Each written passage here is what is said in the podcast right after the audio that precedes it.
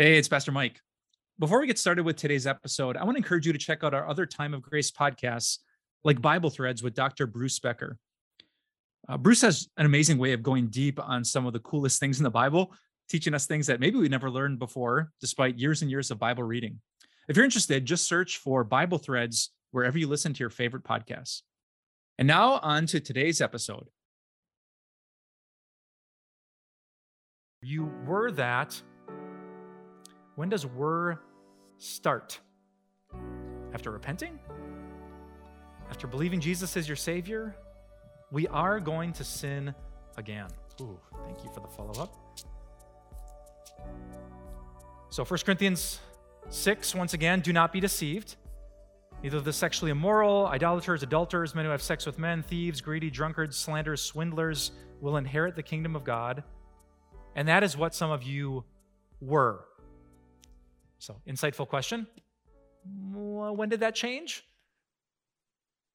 Um, two, two sides of the same coin true repentance, faith in Jesus. That's the moment. Right? So, so when a person realizes their sin, they call out on Jesus' name, I'm a repentant believer, aka a Christian. That's when our identity changes as washed, holy, sanctified children of God. We are going to sin again. Absolutely, we will. But this time we will fight against that sin instead of celebrating it. Right? Actually, it's a huge step in your spiritual growth when you realize that you're sinning. You might not be changing yet, you just realize it. A couple years ago, I was working with a, a vocal coach. He's trying to help me with public speaking. And he said, uh, Mike, there are, there are three stages of any skill you start out at unconscious incompetence. You're bad and you don't know it. It's like a person who says, um, um, um, and they don't know they're saying um, um, um, but you're like, ah, stop saying um. and then you get to conscious incompetence, where you, you still do it, but now you're aware of it, like, oh, I'm saying um all the time, I need to change that. And then you get to conscious competence, where we actually change.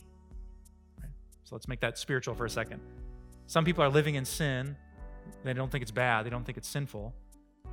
Then you become a Christian and you still struggle with the same sins, but now you're very aware of it.